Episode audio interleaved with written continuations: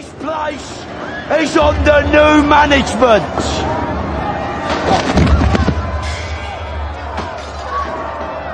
By order of the Peaky Blinders. I am vengeance. I am the night. I am Batman. Hello there. General Kenobi.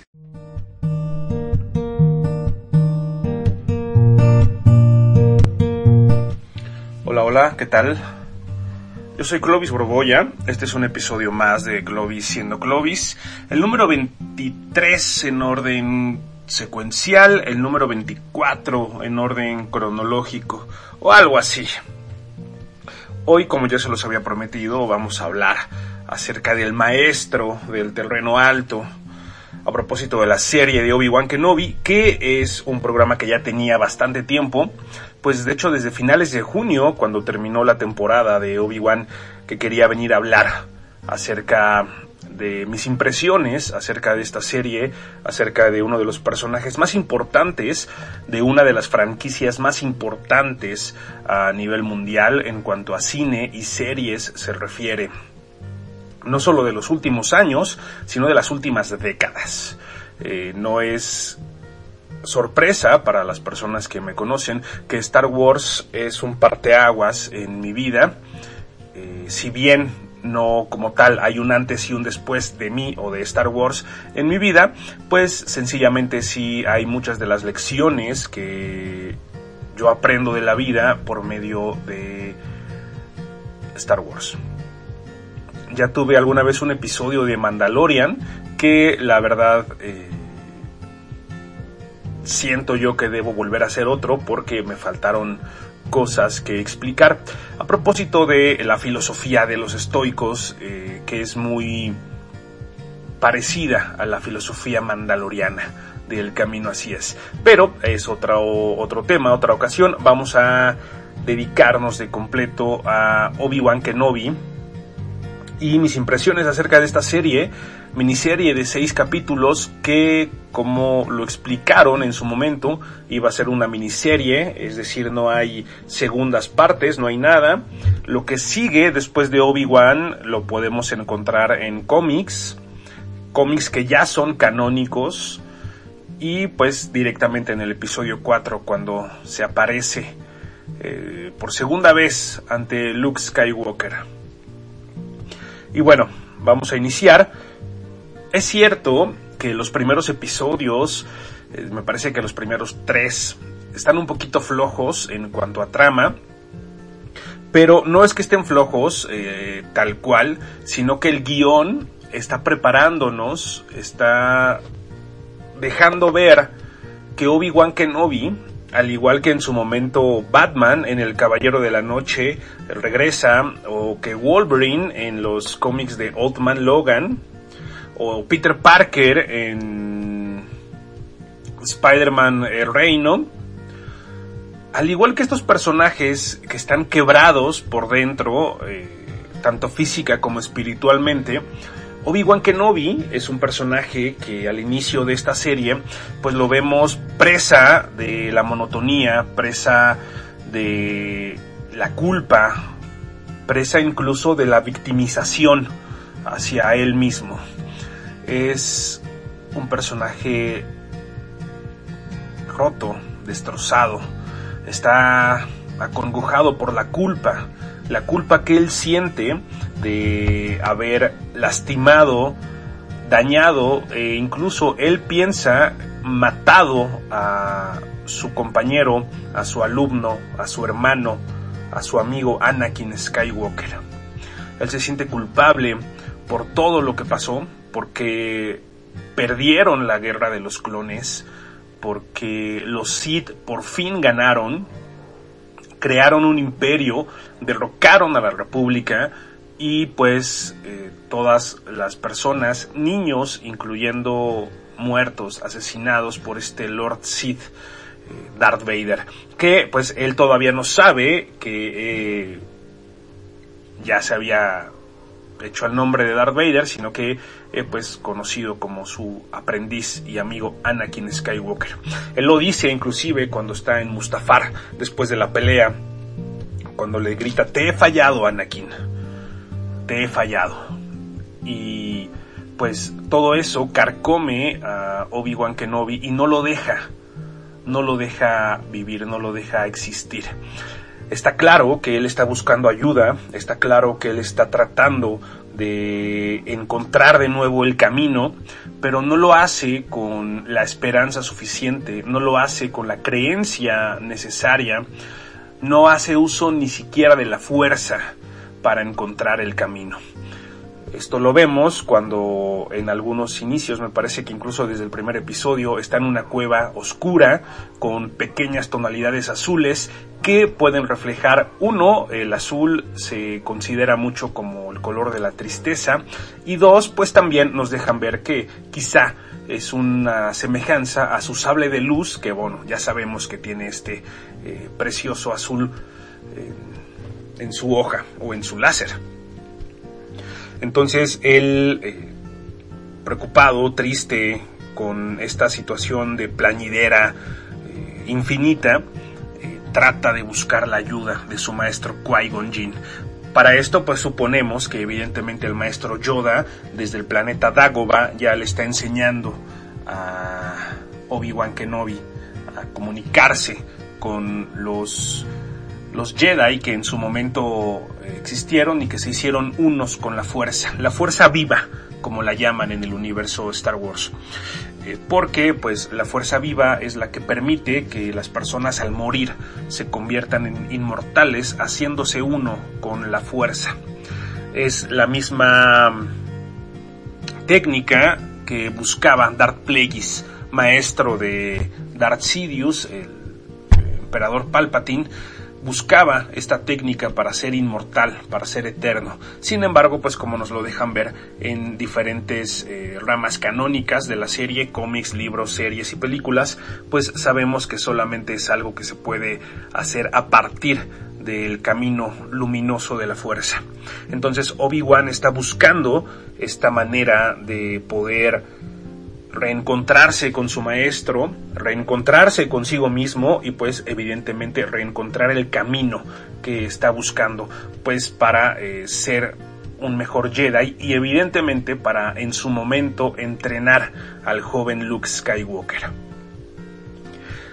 Sabemos que esto no pasa, Obi-Wan está tan absorto y tan abstraído en su propia miseria, eh, como lo comento, en su victimización, pues que evita inclusive ayudar a las personas. Se puede decir que rompe el código Jedi, que es este de proteger a todas las personas que lo necesiten, ayudar al débil en caso de que una persona más fuerte quiera abusar de su poder. Es deber de los Jedi proteger a esas personas que no pueden protegerse a sí mismas. Sin embargo, pues Obi-Wan no puede y no quiere. No quiere hacerlo porque sí está destrozado y sí está en un punto de su vida donde la culpa lo ha carcomido, pero también tiene miedo. También tiene miedo de volver a fracasar. También tiene miedo de volver a fallar. Eh, al mundo, como le falló a la Orden Jedi y, como reitero, le falló, según él, a Anakin Skywalker. Ya sabemos que no es culpa de Obi-Wan, Anakin Skywalker tomó sus decisiones, sí, manipulado por eh, Palpatine, pero pues a fin de cuentas él tomó las decisiones que quería tomar. Entonces, eh, así pasa. No es hasta que eh, la princesa Leia, Leia Organa, es secuestrada por este personaje a quien conocemos como Dindles de Volver al Futuro, el buen Flia, de bajista de los Red Hot Chili Peppers, que hace aquí su aparición, secuestra a la princesa Leia y es como Bail Organa busca a Obi-Wan para que lo ayude.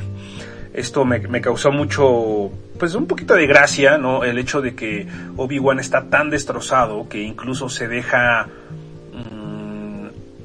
estafar por los yaguas, ¿no? Bien le dice a un yagua que a Tika, me parece que se llama, que le acaban de robar no sé qué parte de uno de sus ay, no sé cómo se llaman estos con los que atrapan el agua, bueno, con los que de su granja de, con esto del agua. Que, le roba una parte de un aparato de los que tiene en su entrada y, y, le dice, si vas a venderme las cosas que me robas, por lo menos ten la decencia de limpiarlas, ¿no? Y ella dice, no, limpiarla cuesta más. Entonces, pues sí, o sea, llegó a un punto en que se deja estafar sabe que está siendo estafado y, realmente no le importa. Quizá alcanzó este grado de distimia, donde pues la depresión es continua y no hay nada que lo saque de este ensimismamiento, de este eh, estupor.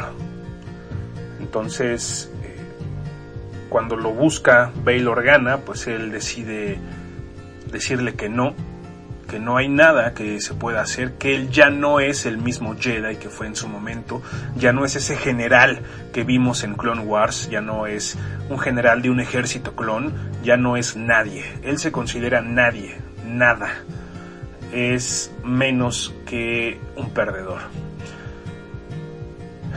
Bail Organa lo busca personalmente. Y antes de eso un Jedi un Jedi que estaba escapando también lo busca. Y Obi-Wan niega ayudarle y le dice, perdimos, la guerra terminó, perdimos. Ya no soy ese Obi-Wan, ya no soy un gran Jedi. Consecuencias de esto, el Jedi aparece muerto, ahorcado en una de las plazas de Tatooine. Obi-Wan lo ve, y también no hace nada. Está viendo incluso cómo eh, Reba, la tercera hermana, está, pues de cierta manera, intimidando a Owen Lars, el tío de Luke Skywalker, y tampoco hace nada.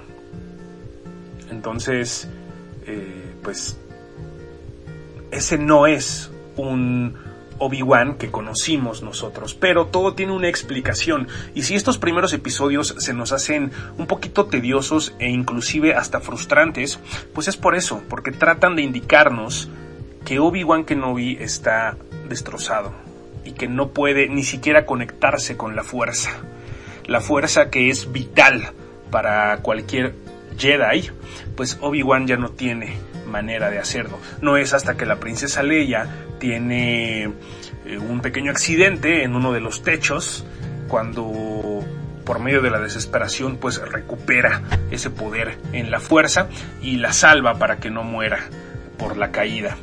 Entonces poco a poco esta pequeña, el carisma de la princesa Leia está devolviéndole a Obi-Wan Kenobi poco de esperanza. No en su totalidad, pero sí le está devolviendo un poco de esperanza. Y no es hasta que la tercera hermana le dice que Anakin Skywalker está vivo, que vemos cómo, y lo reflejan magistralmente en esa fotografía, en esa toma de su cara, cuando dice Anakin. Y es como poesía, rima, porque bien ya incluso salieron imágenes comparativas cuando Ahsoka Tano se da cuenta en la serie de Rebels de Star Wars que efectivamente Darth Vader es Anakin Skywalker. Entonces ahí también se quedan impactados por la noticia. Primero porque Obi-Wan creía que estaba muerto y segundo porque ya escuchó acerca de lo malvado que es este esta mano derecha del emperador Palpatine, que es Darth Vader. Entonces, esa imagen, esa escena también yo creo que es de la mejor de ese episodio. Me parece que es el segundo o tercer episodio. Y bueno, Obi-Wan logra escapar. Logran llegar a, a, otro lado donde los, ayuda eh, esta chica Tara, que es eh, una doble agente. Tanto, trabaja tanto para la rebelión como para el imperio y ahí es justamente cuando llega Darth Vader. y Obi-Wan sigue tan pasmado por la idea y sigue tan culpable y tan destrozado que se da cuenta y ve cómo Darth Vader está matando personas, mujeres, niños a diestra y siniestra con el poder de la fuerza, eh, les rompe el cuello a algunas personas y Obi-Wan sigue escondido, Obi-Wan sigue sin saber qué hacer, sin poder levantarse y volver a ser ese caballero Jedi que protegía y salvaguardaba el bien de la galaxia el primer enfrentamiento que tienen Darth Vader y Obi-Wan en esta serie, cuando Darth Vader quema un poco a Obi-Wan para decirle que sufra como él sufrirá, y cuando le dice a Anakin, yo soy lo que me hiciste, Obi-Wan.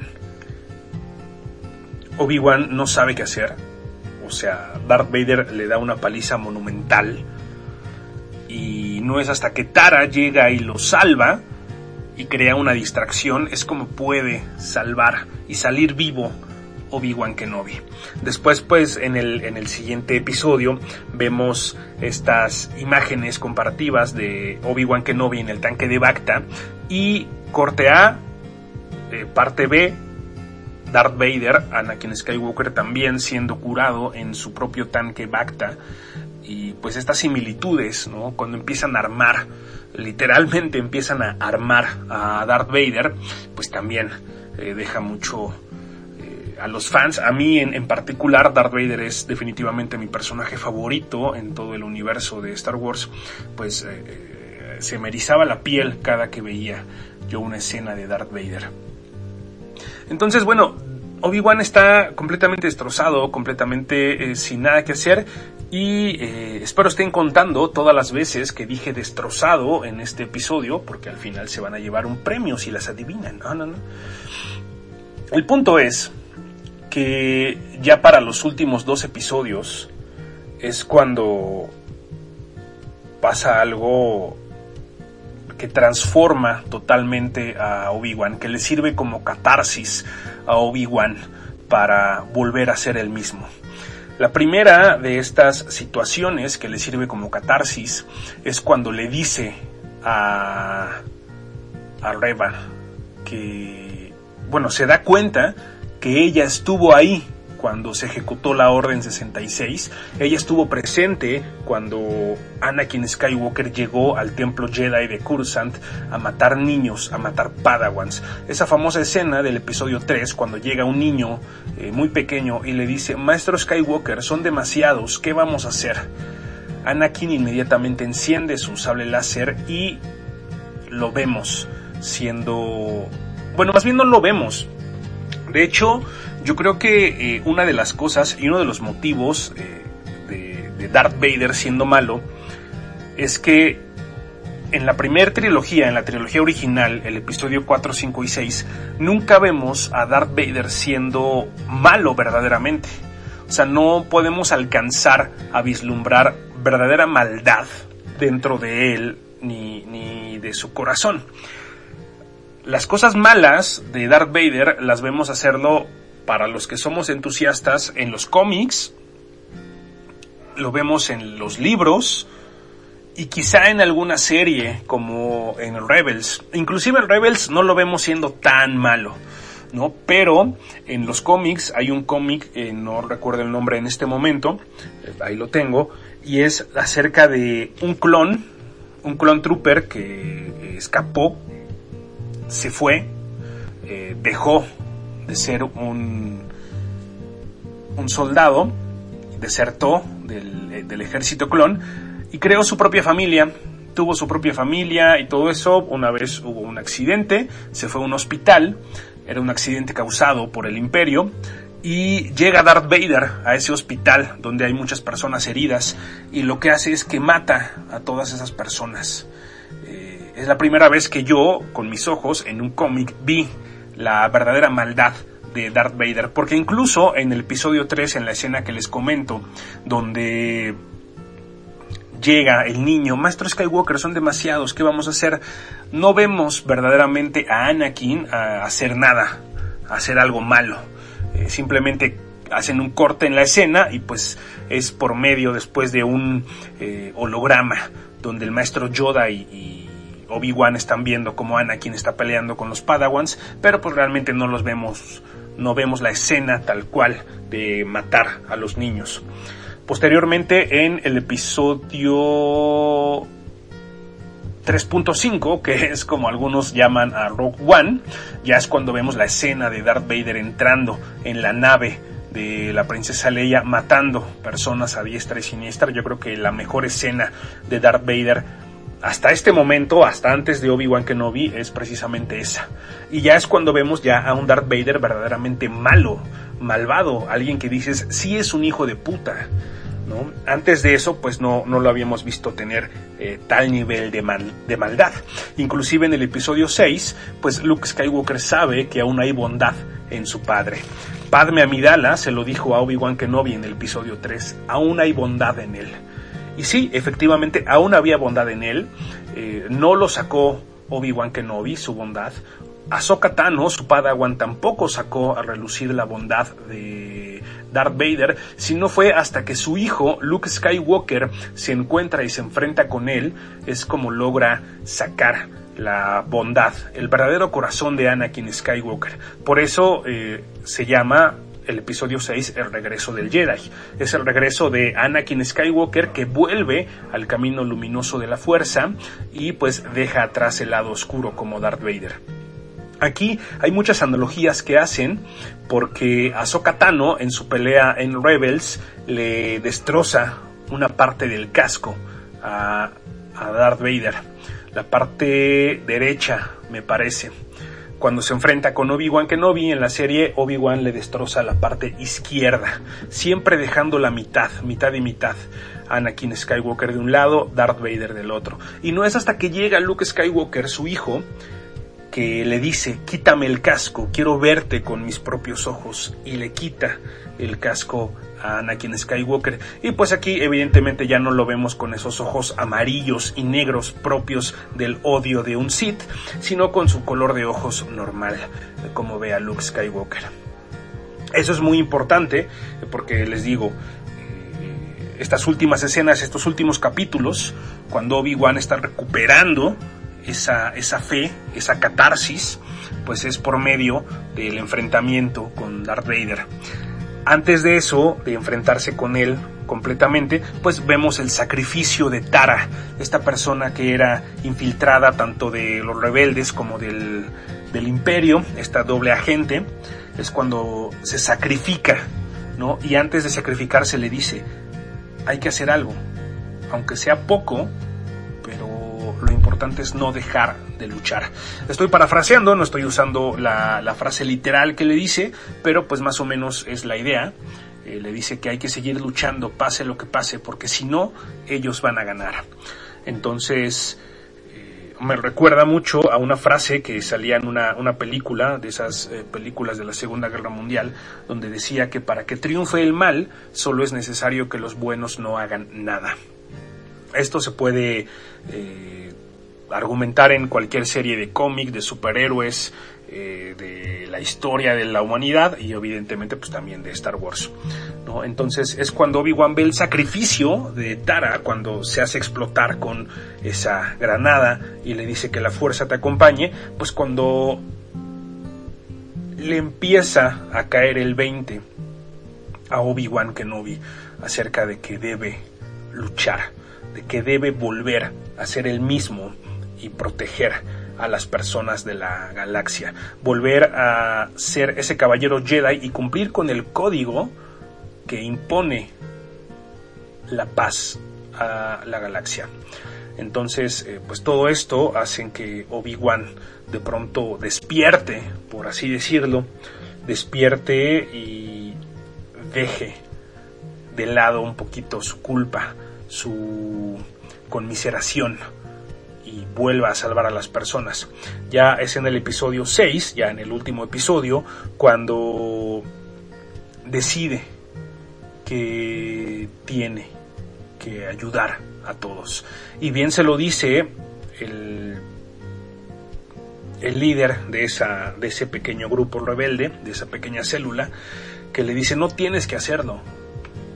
Y, después, no lo estás haciendo por nosotros, lo estás haciendo por ti. Es algo que tiene que ver contigo y con él. Y sí, efectivamente, Obi-Wan Kenobi sigue queriendo conversar con su maestro Qui-Gon Jinn, sigue sin encontrar respuesta, todavía no encuentra la manera de poder conectar con la fuerza, no de manera profunda, como lo vemos después, y entonces es imposible que él pueda platicar con Qui-Gon Jinn. Se despide de la princesa Leia, eh, le pide a este falso Jedi que la lleve a su casa y él se va. Es cuando él se va, eh, Darth Vader lo sigue, sigue la nave, a pesar de que el gran inquisidor le dice a Lord Vader que lo más importante es seguir persiguiendo a esa célula del rebelde, a esa célula rebelde, es como Darth Vader le dice no, Obi-Wan Kenobi es prioridad. Y lo sabemos porque pues él sigue odiando a Obi-Wan Kenobi porque en parte, en parte es cierto, eh, Anakin tiene cierto ápice de razón, que efectivamente Obi-Wan Kenobi ayudó a la construcción de ese Darth Vader, pues al quitarle las piernas y el brazo que le quedaban. Por eso ya es mitad cyborg, mitad máquina, pues porque Obi-Wan Kenobi así lo hizo, aunque todo fue consecuencia de las decisiones de Anakin Skywalker, como ya mencioné con anterioridad. ¿Qué pasa ya cuando llegan y se da este enfrentamiento? Repiten los, eh, los diálogos del episodio 3. Eh, para que sepan, el episodio 3, La venganza de los Sith, es definitivamente mi episodio favorito de la saga de películas de Star Wars. Y pues repiten esto de has venido a matarme, Obi-Wan, y le dice, haré lo que tenga que hacer. Entonces morirás, dice Darth Vader. Y se enfrentan en este choque de sables láser y de fuerza, tanto que Darth Vader reconoce que Obi-Wan ha recuperado su fuerza, pero que también todavía tiene su debilidad. Es decir, sí, ya lograste conectarte con la fuerza al hacer algo que tenías que hacer, que es enfrentarme para evitar que otras personas mueran, pero todavía tienes tu debilidad, todavía tienes la culpa, la tristeza, eh, la autoconmiseración y todo eso.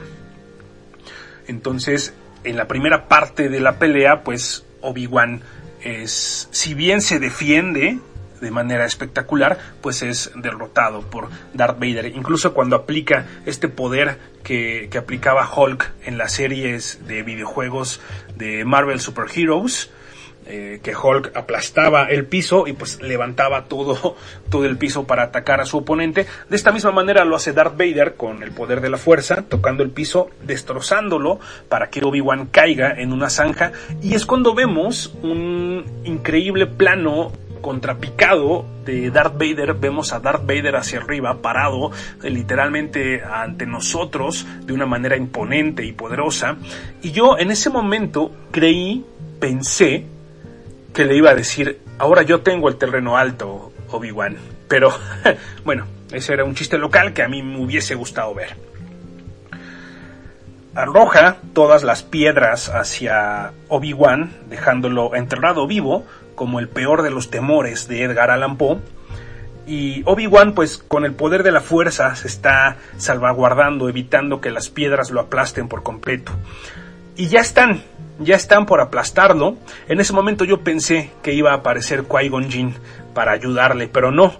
¿Qué es lo que ayuda a Obi-Wan en ese momento cuando se está, eh, pues de alguna manera, dejando aplastar por esas piedras? recuerda todas aquellas frases de Anakin Skywalker eh, durante su enseñanza, durante su aprendizaje y sobre todo durante su última batalla en Mustafar. Recuerda todas esas frases y se está dejando morir, se está dejando vencer. De pronto recuerda a Leia, recuerda a Luke Skywalker y como que recupera la esperanza como que recupera las ganas de vivir. Y bien se lo dice a Leia, tú eres el futuro. Y él lo piensa, Luke Skywalker es el futuro. él siempre fue partidario de que Luke Skywalker se convirtiera en Jedi a pesar de que el maestro Yoda no quería. Aquí esto es algo que aparece tanto en los libros como en los cómics. Yoda no quería entrenar a Luke Skywalker. Él, inclusive en el episodio 5 se ve cuando le dice no, Luke Skywalker no está listo. Él es atrabancado, él es atrevido, es desobediente, eh, siempre está pensando en el futuro, siempre está viendo más allá de lo que debe ver, no se está concentrando en el hoy, en el presente. Por eso no lo puede entrenar. Yoda quería y deseaba entrenar a Leia Organa. Eh, él, él pensaba que el verdadero equilibrio en la fuerza iba a ser a partir de Leia Organa, no de Luke Skywalker. Sin embargo, pues bueno, las cosas se dieron así. Obi-Wan le pidió encarecidamente al maestro Yoda que por favor entrenara a Luke Skywalker y pues es como el maestro Yoda decide. Y pues la princesa Leia sabemos que ella estaba también en contra del imperio, eh, en su, a su manera estaba peleando contra el lado oscuro de la fuerza, pues siendo líder de la rebelión, siendo líder de eh, todas esta, esta, pues sí, de la rebelión, tal cual. Entonces, eh, cuando Obi-Wan tiene imágenes, tiene flashbacks de estos niños, tanto de Leia como de Luke, es cuando dice, no ni madres, tengo que pelear por ellos, tengo que sobrevivir. Levanta las piedras, sale de dos brincos, y va nuevamente a arremeter contra Darth Vader. Y es cuando inicia otra pelea, pero ya vemos una pelea más equilibrada y conforme avanzan los madrazos láser, pues se va del lado, inclinando del lado de Obi-Wan y pues le pone una madriza a Darth Vader. Eh, primero su técnica de atacar su aparato respiratorio, que es eh, el cuadro que tiene en el pecho Darth Vader en su armadura, eh, para evitar que él pueda eh, respirar bien. Y después al dañarle la máscara, eso creo que fue uno de los momentos más emocionantes y emotivos. ya saben que soy una persona muy sensible y esos tres episodios, bueno, más bien hubo tres, tres partes donde lloré en ese episodio, en ese último episodio. La primera de esas partes pues fue precisamente cuando eh, al destrozarle la máscara a Darth Vader pues se deja ver una parte de la cara de Anakin Skywalker y Obi-Wan lo ve, se le hacen lágrimas en los ojos y le dice, Anakin, perdón, perdón por todo. Me hizo pensar en esa película de enamorada de Emilio Liño Fernández, fotografiada con, por Gabriel Figueroa, donde está Pedro Armendáriz en la iglesia con Beatriz, que es eh, interpretada por María Félix, y le dice, perdón Beatriz, perdón por todo, perdón por quererla. Me hizo pensar en eso, pero sí, Obi-Wan le pide perdón a Anakin Skywalker por todo, por todo lo que hizo y recordando que en el episodio 3 le dice, en el episodio 3 de las películas, La venganza de los Sith, le dice, te he fallado Anakin. Es cuando Anakin Skywalker, ya en la serie, le dice, yo no soy tu fracaso, Obi-Wan. Tú no mataste a Anakin Skywalker. Yo lo hice.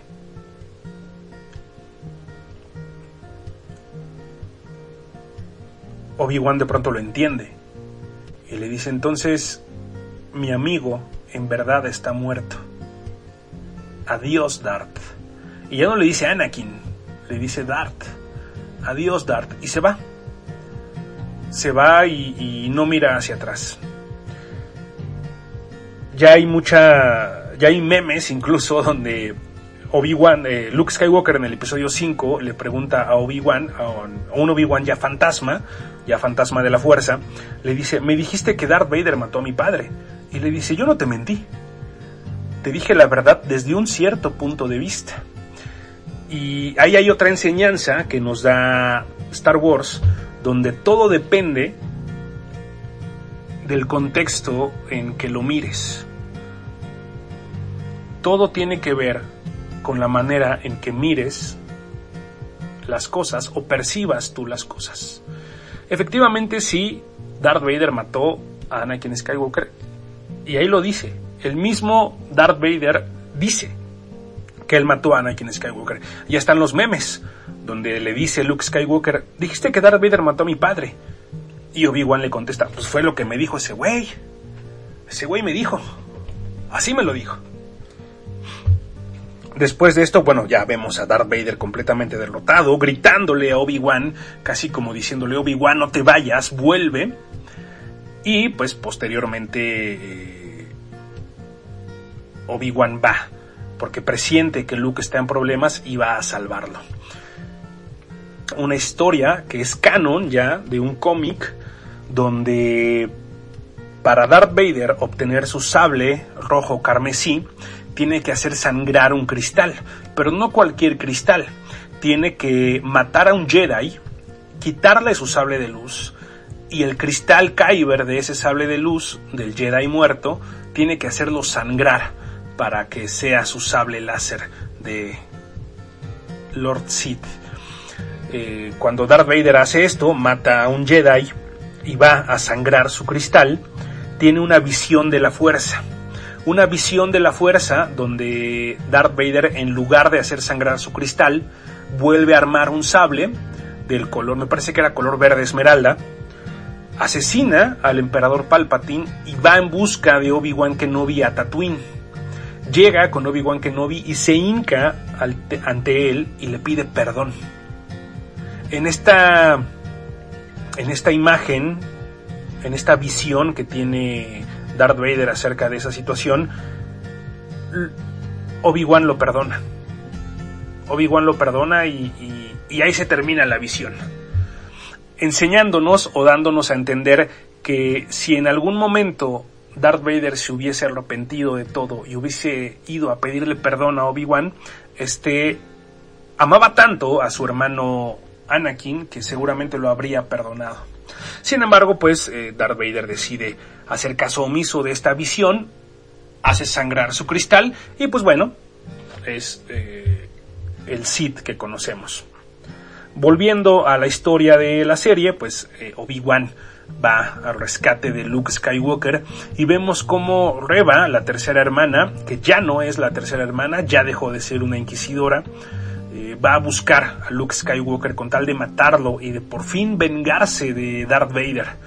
Eh, no lo logra, no lo consigue, tiene piedad, tiene misericordia, lo cual la hacen más Jedi que Sith. Bueno, que sabemos que no era una Sith, sino una usuaria del lado oscuro de la fuerza. Eh, pasado esto, ya con Luke a salvo y con Obi-Wan diciéndole a Reva, que es libre, que es libre del odio, es libre del rencor, del resentimiento, es libre de la venganza, de querer hacerle daño a Anakin Skywalker. Dice, eres libre, yo soy libre, ambos lo somos. Eh, Obi-Wan Kenobi, al dejar a Darth Vader medio muerto en, en el planeta donde lo dejó, pues digamos que volvió a ser él, volvió a recuperar esa confianza, esa fe en la fuerza y se quitó, se expió de culpas, se expió de todo esto que le hacía mal al darse cuenta que no era su culpa que Anakin se hubiese ido al lado oscuro. No era culpa de él y él tenía que continuar con su vida porque no podía quedarse estancado en ese charco de conmiseración, culpa y pedacería de lo que alguna vez fue Obi-Wan Kenobi. Es libre y es como se decide a continuar con su vida. Va a ver a la princesa Leia, a entregarle su droide, a decirle a Bail, a Bail Organa que va a estar ahí siempre que lo necesite. Y aquí la segunda escena que me hizo derramar otra lágrima es cuando le dice a la princesa Leia todo lo que recuerda, todo lo que tiene Leia heredado de sus padres, tanto de Padme Amidala como de Anakin Skywalker. Y eso también eh, me sacó una lágrima porque que uno piensa en el what if, en el Elseworld, en el qué tal si, hubiesen quedado juntos, Anakin y Padme, y hubiesen criado a esos dos niños. Ah, sí, me hizo sacar una lágrima y, y, pues bien, bien le dice, le dice Leia si algún día se volverán a ver. Y él le dice que sí, solo que él quizá ya sea demasiado viejo para ayudarla. Lo cual pues nos remonta a, directamente al episodio 4 de Star Wars, cuando se reencuentran Obi-Wan y Leia. Aunque no me acuerdo si se, si se reencuentran así cara a cara o, no están, o cuando se juntan, Obi-Wan es cuando lo mata Darth Vader y Obi-Wan se hace uno con la fuerza. No me acuerdo.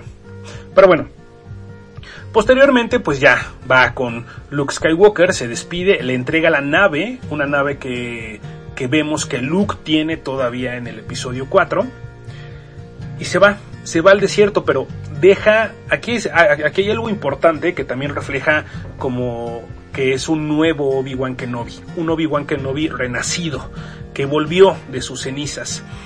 Eh, sale de la cueva, la cueva la vemos iluminada completamente, ya no lo vemos con esos tonos, esos matices azules, esos matices oscuros, inclusive eh, esas sombras que se ven como en, algunas partes, ya no lo vemos así, inclusive el ropaje de Obi-Wan que no había cambiado, ya no es este ropaje oscuro, como gris oscuro, café oscuro, ya es un color crema, ya es un color más, eh, pues más vivo, más iluminado. Sale, va a ver a Owen Lars, se despide de él, le encarga a Luke Skywalker, saluda a Luke Skywalker con el clásico Hello there, con este. Hello there. Con ese Hello there. Hello there. Hello there. Y hacen un corte y se van y cuando Obi-Wan está caminando hacia algunas pequeñas montañas rocosas, es cuando se encuentra con el fantasma de Qui-Gon Jinn. Es cuando la tercera lágrima de ese episodio sale de mis ojos, porque bien lo dice Qui-Gon Jinn. Siempre estuve aquí, Obi-Wan, pero todavía no estabas listo para verlo. Eso me hizo pensar en este, en este refrán que dicen que cuando el alumno está listo, el maestro aparece. Y sí, vemos a un Obi-Wan ya reencontrado, ya libre, ya libre de todo, culpas, miedos, pesadillas. Se reencuentra con su maestro, eso quiere decir que se reencuentra con el uso de la fuerza y los espera un largo camino de entrenamiento. Esto me hizo pensar cuántas veces no por estar desesperados, estar ansiosos, estar queriendo que algo suceda, nos adelantamos o la ansiedad nos mueve a pensamientos hacia el futuro, pero todavía no estamos listos. Quizá no hemos encontrado lo que necesitamos, quizá no hemos hallado eso que estamos buscando con tanto ahínco, con tanta desesperación, precisamente por eso. Una, porque estamos desesperados y dos, porque todavía no estamos listos para recibir aquello que necesitamos que queremos con tanta vehemencia. Aquí hay que aclarar que obviamente no es lo mismo querer que necesitar. Puedes tener lo que quieres, pero no lo que necesitas. Y cuando tengas lo que necesitas, puede que ya no quieras nada más. Pero eso es tema para otro podcast. Aquí, ya para finalizar, pues esa fue la gran enseñanza que me dejó la serie de Obi-Wan Kenobi, no importa qué tan destrozado estés, si encuentras un pequeño hilito de esperanza, puedes volver a ser tú, puedes volver a ser esa persona chingona que en algún momento fuiste y que las personas que te quieren están esperando que vuelvas a ser. En este caso, pues, eh, Qui-Gon estaba esperando a Obi-Wan Kenobi. Bien se lo dice la primera frase que le dice, te tardaste mucho, Obi-Wan, porque lo estaba esperando. Entonces eso es algo que definitivamente me encantó. Eh, se especulaba mucho que iba a salir Qui-Gon Jinn, interpretado por Liam Neeson. Yo no lo creía tan viable, pero, pero pues sí, eh, yo creo que Disney está haciendo demasiado bien con este fanservice en todas sus series. Y pues nada, esas son mis impresiones de Obi-Wan Kenobi, la redención de Obi-Wan. eh, armar, hacer algo con todos los pedazos que tienes, con lo destrozado que estás, hacer algo con esas piezas, rearmarte, recomponerte y salir a hacer lo que tienes que hacer. Eso es lo que nos deja de enseñanza, por lo menos a mí es lo que me dejó de enseñanza Obi-Wan Kenobi. Y bueno amigos, hasta aquí, hasta aquí mi, mis impresiones acerca de la serie de Obi-Wan. Ya hablaremos más en otros episodios acerca de las otras enseñanzas que nos deja el universo de Star Wars, o por lo menos las enseñanzas que yo aplico a mi vida y cómo es la manera en que yo eh, me relaciono con el mundo.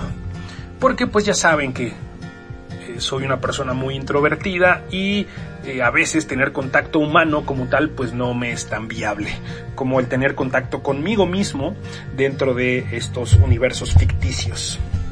Pero bueno, muchísimas gracias, gracias por haber estado conectados. Si llegaron hasta el final de este capítulo, que llevamos a los 45 minutos más o menos, pues les agradezco infinitamente el tiempo que ocuparon para escuchar a este vato hablando de algo que ama.